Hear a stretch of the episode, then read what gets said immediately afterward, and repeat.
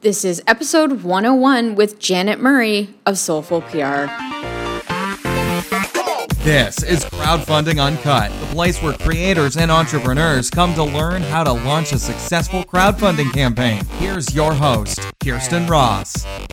This episode is brought to you by BackerKit. BackerKit is a crowdfunding fulfillment software service that helps you take care of all the spreadsheet nightmares after your campaign is done. Let me explain. Once you have hundreds of new backers for your product, you're going to be exporting a ton of customer data that is probably going to change. People will need to change their shipping address, they'll want to downgrade some of their rewards, they'll want to buy more rewards. And when you don't have a system in place to help with this, it's actually going to be taking a lot more of your time dealing with customer service admin, and you're probably going to screw stuff up, which is not good long term for customer relations. BackerKit gives you a full done for you software platform online where you can easily manage all of your customer data. And my favorite part about working with them is that once your campaign actually wraps up, they help you get additional sales from your customers by offering to upsell to more rewards or options that you may or may not have on your campaign. They have worked with more than 2,000 projects, delivering more than 3.5 million rewards um, and products. This could be digital products or, heck, even physical products to you guys. They've been amazing to work with. I've partnered with them on the show because I've worked with them in the past and they are amazing. So if you are looking for a partner after your campaign that's going to make your life super easy, they are the ones to go to. To find out more information, go to backerkit.com. But wait, at checkout, they're actually giving the uncut listeners, which are you guys, going to give you 50% off of their setup services. So when you go to backerkit.com, go to checkout and use the five code UNCUT, U N C U T. Hey guys, welcome back to Crowdfunding Uncut. I'm Kirsten, and you've probably heard that a thousand times by now, but I'm glad that I'm in your earbuds. Um, in terms of this week, I'm really stoked because I think Janet and I have been trying to schedule this interview for about 12 months now. Um, she's one of the TTT alumni, so the lovely women that I met at Tropical Think Tank um, in the Philippines through Chris Ducker's event um, for two years in a row. I'm glad that we finally had a chance to connect. Um, and how she's relevant. Janet Murray is the founder of Soulful PR, and she specializes in helping uh, business owners, just like you, myself, um, like actually be able to sculpt your message for the media and pitch the media yourself, and being as effective, if not more effective, than hiring a PR firm. And I found that this is completely relevant to product launches because I have a love hate relationship with PR firms, and I'm, I know, like Janet, you and I are going to get into this a little bit, but PR firms are really great at crafting your brand story and positioning you well. And they generally have the connections, and people feel that you're paying a PR firm for the connections that they have. Um, however, you're usually paying thousands upon thousands of dollars for something that doesn't have a tangible ROI. So when you are a, a brand owner, or even this is your first crowdfunding product launch, you don't have thousands of dollars to sink into a media budget for a PR firm. And this is something with the right skill and the right refinement and, and right direction that you can actually develop this and pitch media yourself. And Jen and I, you know, we've had, you know, you and I have had this conversation poolside several times, and I'm like, we need to get on the podcast. And so I'm very excited to say that finally, what, 12 months later, we're on the podcast. Like, yeah, it does feel uh, quite amazing. We've actually managed to pull it off today, haven't we? I know. Because usually it's like some emergency on your end, or I'm like, oh no, I, I had a double booking or whatever. So um, I'm just really, I'm really stoked to hear your story. Like I've intentionally not dug into um, your backstory and granular details of what you do because I really wanted to hear it for a first time from you today.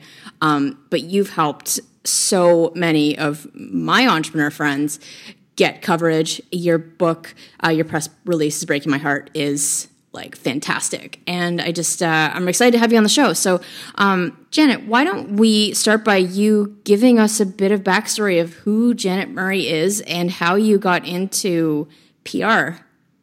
So, I guess the most important thing to say about my story is I teach PR, but I've never actually worked in PR. So I've spent the last 16 years writing and editing for national newspapers, so mainly in the UK. So big titles like The Guardian, The Independent, The Telegraph, Daily Express, The Sun. I've pretty much written and edited for most of them, um, lots of magazines as well. And I noticed something when I was starting out very, very early on. So I've pretty much always been freelance and always worked for myself as a journalist.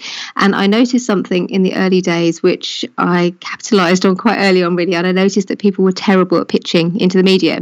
So as a journalist, I would just get these kind of like dreadful press releases and pitches in my inbox from, from people who just didn't seem to have a clue what was a good story for a journalist. And what would annoy me all along was that I was a small business owner myself, so I was working for myself, you know, more as a freelancer back then. And I'd think this could be somebody like me. This could be somebody who, in good faith, has hired a PR company to work for them. And what are they doing? They're sending out these dreadful press releases about things that a journalist would never, ever be interested in in a million years. And they're just being swindled. So I decided that if they didn't know how to pitch, then I was going to teach them how to pitch myself. Um, so I started running workshops in London where with another journalist friend of mine we pitch up and at the time we worked with some quite big brands, some big banks, and some big sort of retail outlets in the UK. And we would just teach people what journalists were interested in, what they were not interested in, and teach them how to put pictures together. And then this gradually kind of turned into these bigger events that I started running, which were um, where I'd get like I still do it now. Actually, I get eight national journalists to come along, and these days it's like eighty small business owners in a room for a day, and and so that they can hear what it is that journalists are looking for, what they're not looking for, what makes a great pitch, what makes a terrible pitch, all of that stuff. And so they can really kind of, you know, understand from the ground up how it all works. And gradually, I mean, initially, I, I, was doing this work just as a way to kind of supplement my income as a journalist because it's not particularly well paid. And doing these big events and doing these workshops led to me getting hired as a consultant, and that kind of supplemented my income.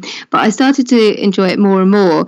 And just kind of by accident, as many of these things happen, I started a blog and I start. I thought, oh, how can I get more of this nice, juicy corporate consultancy work? So I started a blog where I was just basically answering people's questions. So, how do I write a press release? What makes a great pitch? How do I find journalist contact details?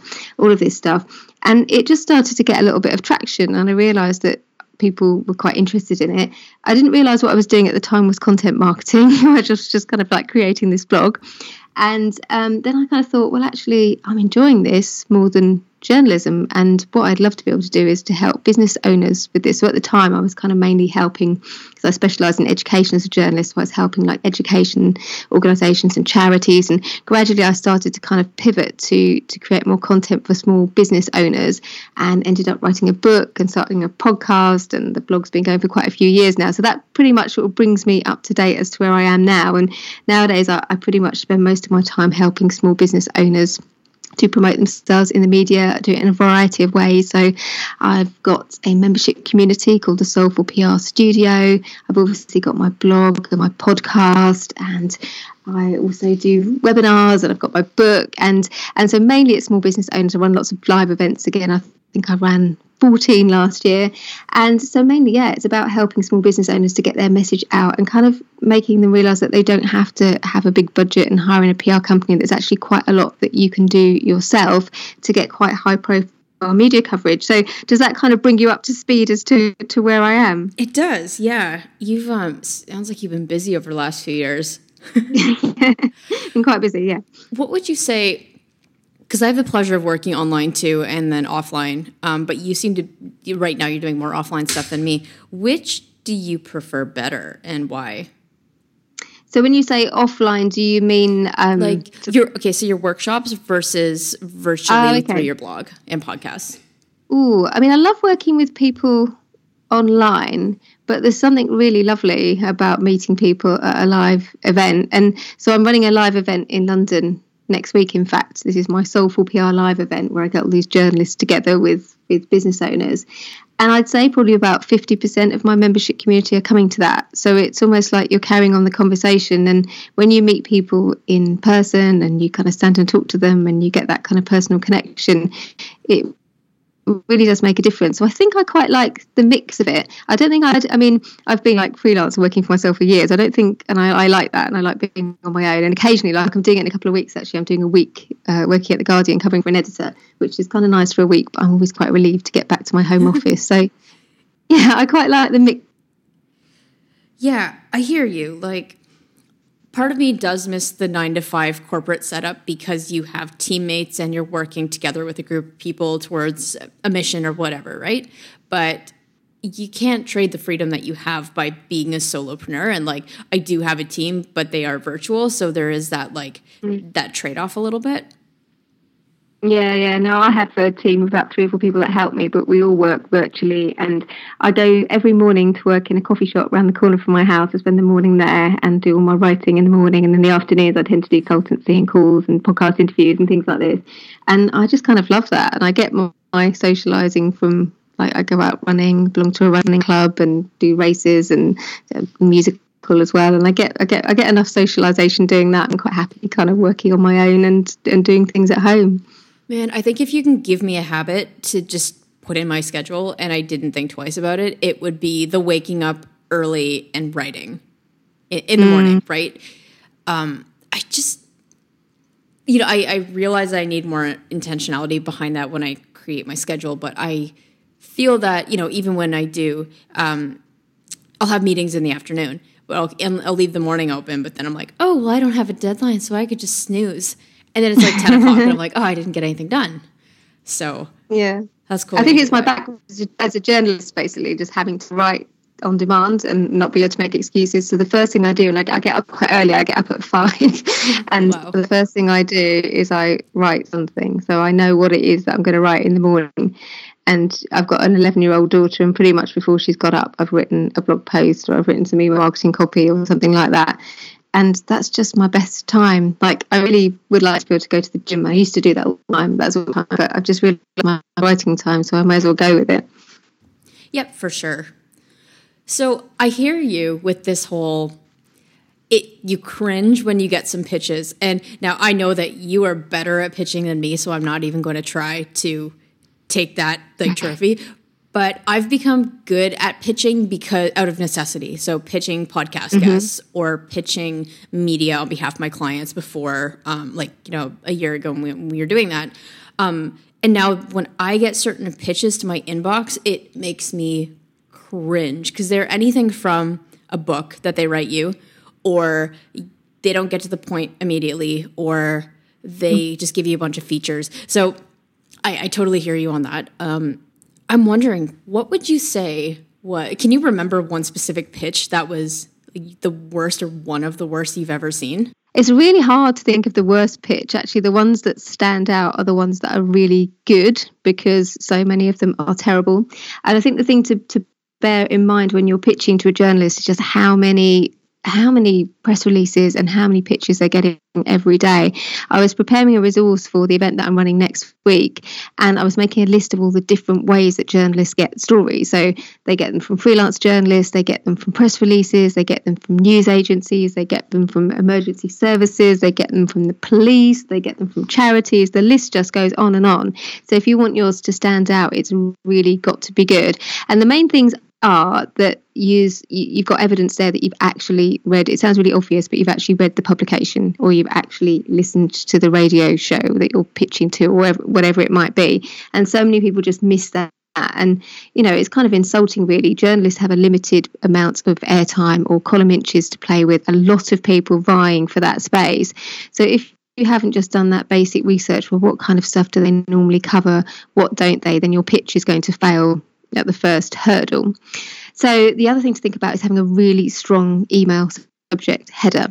And a mistake you see people making a lot is they try to be clever and they try to use puns and wordplay. So an example I often give is if you had a, a surfing, a clothing line for surfers or something like that, you you might be tempted to put something like surfing excuse me, surfing the wave of fashion or something like that, or new business surfs the wave of, wave of fashion but actually to a busy journalist that might not mean anything at all So if your story is about a new brand of disposable surfwear or something like that, that's kind of what you need to put in your subject header. And I think you need to get to the point quickly. So instead of having three paragraphs outlining the background and the back history of your business, it's much better to say, Hi, Janet, just wondered if you'd be interested in doing a piece on my disposable surfwear line or whatever the story might be, and just get straight to the point. Be really visual. So often pictures will sell a story, or if it's radio, then they'll be thinking, Well, what will people hear? And if it's TV, what will, what will people see? what can we show them um, so that basically it's about putting yourself in the shoes of the journalist appreciating that they're going to be really busy they're getting lots of pitches um, so how can you get your idea across in as few words as possible. And i often explain this in journalism we have a term which is the 10 word top line. And i really believe if you can't summarize your story in 10 words or less or fewer as the, is the grammatical correct term then um, your story probably isn't quite there. You're probably not ready to pitch. This whole thing story is in you can use that with email marketing. You can use that to tell your brand story to connect with customers. How would you craft a story? Like okay i guess like when i look at the pitches that i do um, i like to keep it to i'm not going to bore you with like the specific details but like i keep it to five specific points of it where it's like first name uh, show you've done your research and then what you want like basically like why are you contacting them? And so in that why are you contacting them section without going too much into the story what i would say is like um, we are launching a kickstarter campaign for an innovative new line of blank. Here's why i think your audience will love it and then i just list off like feature one would benefit to audience feature two and so on, right? Um, I'm curious to see like how you would tell the story in a succinct fashion and how you would coach someone to get to the point and tell the story without telling the backstory. Like, does that well, make sense? The first thing I yeah, the first yeah. thing I would do is take is take the we we are launching out of it. Um, so for the journalist it's all about the story. They're not really interested in you or your business unless there's something really unusual about you. So, so generally, I would say instead of saying, you know, we're launching this, I would be like, you know, would you be interested in doing a story about a crowdfunding campaign for whatever it might be, or I mean, usually they will be more interested in the product, basically, than the, you know what it is you're raising money for, rather than the, the campaign itself. Um, so that would be the key thing. And I think it it all comes back to doing your research because you might pitch to one publication there might be something that you think well actually i think that particular publication might be interested in this angle they might be really interested in telling the story of this um, another publication might be interested in something completely different and the other thing to bear in mind as well which can be a bit mind blowing if you haven't got much experience of the media. I think it's really important to have an understanding of different types of media content. So I think that as a journalist, I tend to think about you know there's different types of media content. And so there's uh, news which is obviously when you're reporting on something new that's happening. So you know that might be a crowdfunding campaign for something really unusual um, could be news. But actually another way you might go about that is to pitch an opinion article. So if you were crowdfunding for i don't know something to do with um, looking after bees or something like that. Obviously, in the UK, we're always like really concerned with looking after our, our bees. and um, and if you were launching, you know, you're crowdfunding to raise some money for some kind of innovative thing that would kind of look, look after our bees and keep them healthy. This is actually a real story that I wrote about actually. Um, then you you might actually go and and instead of asking them to write about your your, your campaign, you might actually say, Could I write you an opinion article on why we need to look after our bees? And the reason why this is relevant now is because I've just launched this, this new crowdfunding campaign for whatever it might be. Um, another thing is you might have a personal story to tell. So it could be that you'd survived, um, you know, a, a, really dangerous bee sting and that had got you interested in bees or something like that. Um, so there's a personal story. So does that kind of make sense that for different publications and different sections of publication, there are different ways of telling that story. I know that can be a bit, if like for me, it makes it second nature because I've worked on magazines and newspapers, but I, I can imagine it's probably quite hard to get your head around if you haven't. Yeah, that's actually um, a really great point because I, when I pitch myself, I pitch opinion pieces. Mm-hmm. But when I pitch clients or when we hire a PR firm to pitch clients, it's the news piece or, hey, we have something coming up. Would you like to write about us? And I yeah. think I really love the opinion piece because there's an article from one of my past clients, um, Jamstack, who entrepreneur reached out to him to ask him to write his story about how he took oh, whatever, right? But this is because this is from a pitch to show how Chris, the entrepreneur, took twelve thousand dollars in savings and turned it into a business worth one point five million in twelve months. And so entrepreneur picked that up and they're like, Chris, can you please write a piece about this? And that's a really great way to also showcase the team and the entrepreneur with a different angle that I ha- you know, I don't usually consider when we're pitching product focused. Mm, yeah, and I've got like um, a diagram that I often get my clients to work through, and it shows all the different kind of media content that there is. It's like a wheel sort of thing. And so, what most people focus their efforts on is news. So they focus, and this is what drives me mad about PR companies, to be honest, is that they will just kind of take loads of money off you to do this really unimaginative. Let's send a press release out and see if anyone will write about it. And actually, that's probably the least likely way you are to get press coverage.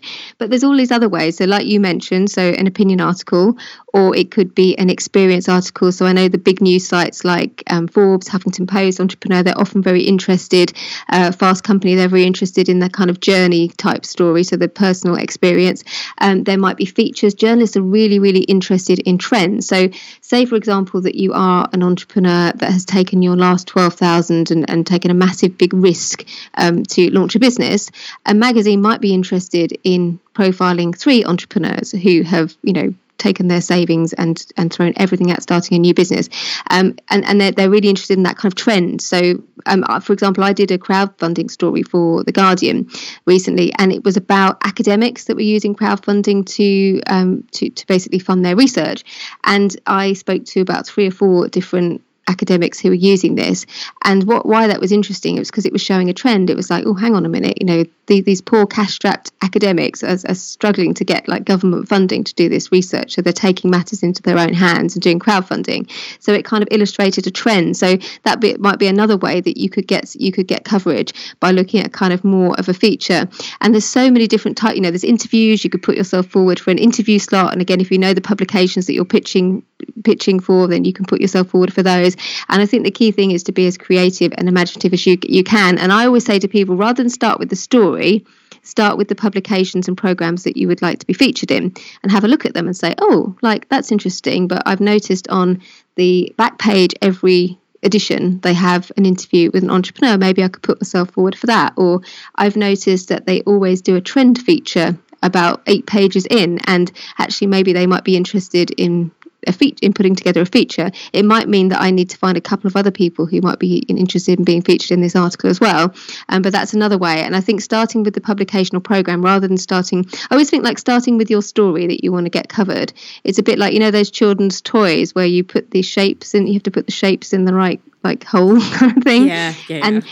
and and I see people out doing this, and it's like you know trying to sometimes put a square peg into a round hole and you know you're trying to maybe sell a story to a publication that just wouldn't ever run that kind of story. So the more flexible you can be and the more you can say okay well let's let's just start with the places that I really would like to be covered. And these are generally the places where you know they're going to get you in front of the right kind of people, the people you want to reach, um, then that's usually a better strategy. Does that kind of make sense? Yeah, that does. Now, I'm gonna pause. We cannot forget to thank the guys over at BackerKit for sponsoring this episode. BackerKit is a crowdfunding fulfillment software service that helps you take care of all the logistics, spreadsheets, and um, sorting customer data. Not only do they help make customer address changes super easy or changing rewards after someone has already bought, but the power is that they also help you um, do upsells and downsells and take care of all that. So if you don't have a system or platform already set up, um, they've already built that for you. And the best part, you can find them at backerkit.com, but they've actually create, um, created a discount code for the uncut listeners, which are you guys. So if you go to uh, check out, use the code UNCUT, U N C U T. They're going to give you 50% off of their startup services, which is amazing. Um, so if you want to keep selling and keep making money and stay super organized, um, after your campaign, they are the guys to go to. I've worked with them on a few campaigns now, and they are amazing. Again, backerkit.com. A lot of the entrepreneurs that I speak to, they generally don't pitch until they've launched their campaign and then they feel that they have something to talk about. And I find that um, some of the best press that we do is when we give them a bit of a lead time and can build that relationship before they actually write about us, right? Um, mm-hmm.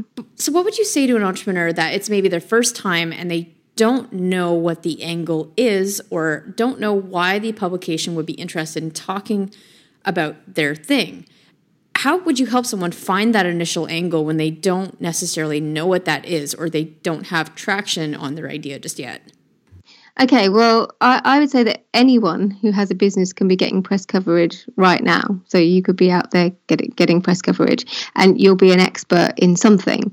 Um, so what I would suggest that, that you do, even way before you're going to put your product out there, is that you start getting out there and trying to get some media coverage. And there's various ways that you can do this. So the easiest way that you can do it is you can sign up for media inquiry services. So your listeners may be aware of things like Help a Reporter Out. Now they will be looking, these are journalists who are actively looking for help with stories. So you may see a request which is like, you know, we're looking for um, startup owners in their first six months of business, or we're looking for people who've left a job in order to start a business, or it could actually be something that's not particularly re- related to your business. But the key thing is that you're out there and you're trying to build relationships with journalists. What you don't want to do is wait right until you've got to launch your product product and you're starting from scratch. You've got no relationships with the media. You've never talked to a journalist. You've got you've got no contacts. You've got nothing at all. Um, so I would be really looking to um, use things like media inquiry services to start connecting with journalists, to start making contacts, and actually sometimes helping them out on stories where you can't immediately see what the benefit is for you, um, because that's still a contact. But what you what you're trying to do is then when you have got a story uh, that you do think is relevant to your business, you can go back to them and say, "Hey, remember I helped you out on that story? Well, actually now I've got this coming up," and you're going to find that you're going to get a much better reception. So that would be one thing that I would do. But also just think about it a little bit creatively. I mean, one of my clients is launching an app in September, and she has been working on this app. I think I've been working with her for about 18 months now. Um, and she didn't really have anything, she, she hasn't, it, it's an app that's going to help people who've got food intolerances. So eat out. So, so basically, the idea is that you'll be able to get this app on your phone. You can stand outside any restaurant and know what the ingredients are in their menu. So you can make a decision as to whether or not you can, you can eat eat in that restaurant. Now, my client has got you know personal experience of this because she follows the FODMAP diet, so she's got a great personal story to tell when the time's right. But the thing is, her app isn't ready yet.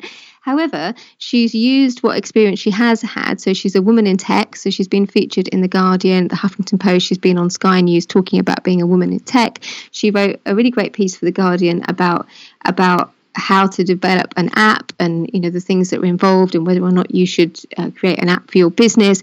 So she's just tried to be creative and thinking about well okay my product isn't ready yet. I don't have that story to tell but what do i have that would be of value to the media? And i've yet to come across anybody who doesn't have any expertise or any experience that could get them talking to journalists and making those relationships. So does that kind of make sense? Yep that does. It's just uh, think outside the box yeah, yeah, right. yeah. It's, I mean, and I think the thing about entrepreneurs, they're often really creative, gutsy people, and I'm often surprised actually how, when it comes to dealing with the media, how timid some entrepreneurs can be. And actually, you know, take some of that kind of gutsiness that makes you go and pitch for funding or makes you, you know, go and put a product out there for, for crowdfunding and use it for the media. The other thing I'd really recommend as well is is to get yourself out there where journalists will be. So okay, you might be six months, you might be a year off your launch, um, but you there are probably some big industry events going on in in your area get yourselves out to those events because journalists will often be speaking at them or they'll be hanging out in the press office and it's absolutely fine to to to find out what journalists are going to be there and send them an email and ask if they can meet for coffee. So i think it's about being proactive and i definitely think it's about making those relationships with the media well before you're ready to launch because you can often find that lead times on publications are a lot longer than you you think they are. Um, so you can end up kind of like thinking right okay ready to go. And they're like oh sorry you've missed the deadline actually. And and you know the timing's all wrong. So i think the more work you can do up front the absolute better. Cool. So when i look at a pitch i see two things. I see a press release and i see a pitch. Um, from because i've never worked in pr either so i've just you know based on experience. But do you add the press release into the email or do you attach it and have the short and sweet email? Like, can you walk me through that format a little bit? Okay, so first off, I want to back up and say um, don't write a press release unless you absolutely have to. um, my book is called Your Press Release is Breaking My Heart because I've just seen so many rubbish press releases which are of no use to anybody. And I see people paying for other people to write press releases for them when a simple email would do. Journalists love exclusives. And when you send out a press release, you're basically saying to them, that you've probably sent it out to loads of other people as well. So I would actually always favour a personalised email. If you want to write a press release, because that it is a useful document, particularly in terms of gathering all the kind of key information together, I would paste it below an email pitch. But I would really recommend that you do not just send out unless you've got some amazing story and some amazing like product that is just going to blow people's minds. You know, you know that people have never heard of, and it's going to be the talk of the media. I and, and, and how many people are going to have a story like that? Probably not many um, I would recommend writing a personal, tailored email to every outlet you pitch to and offering them something different. So, you know, you might offer one, you might offer entrepreneur a personal story, you might offer an opinion piece to Fast Company um, so that you're offering them something different. Um, because it's like, you know, it's it's like if you were pitching for funding you know if you sent exactly the same pitch to to to people that you wanted to offer you funding without thinking about what was different about them and, and what might be sort of unique to them and and, and what, what was in it for them basically um, then you probably found that you you wouldn't get much of a reaction. So i think actually taking the same the, the same approach as you would for fundraising is probably a good plan for pitching. So write a tailored email pitch, um, find out the name of the person who can actually make a decision about whether to run with your story or not, and get it in front of them. And then if you want to write a press release, just paste it below. Okay, I love that. Uh, my last question is one that I'm going to ask you, which is what is something I should have asked you but I haven't? Something you should have asked me. Ooh, but I haven't. Gosh, that's yeah. a really, really good question. A good question would be how do I actually get? I think a lot of people get that they need to understand the publications and programs that they're pitching to. But I think a good question to ask would be how do I do that. So, a little trick that I would give you, uh, it's not the most pleasant thing to do, but it really does work, is, is to think about how journalists plan their content. So, as a journalist, we'll use something called a flat plan for a print publication. And this is basically, as it says on the tin, a flat plan where we will mark up what basically what's going to be covered in each edition.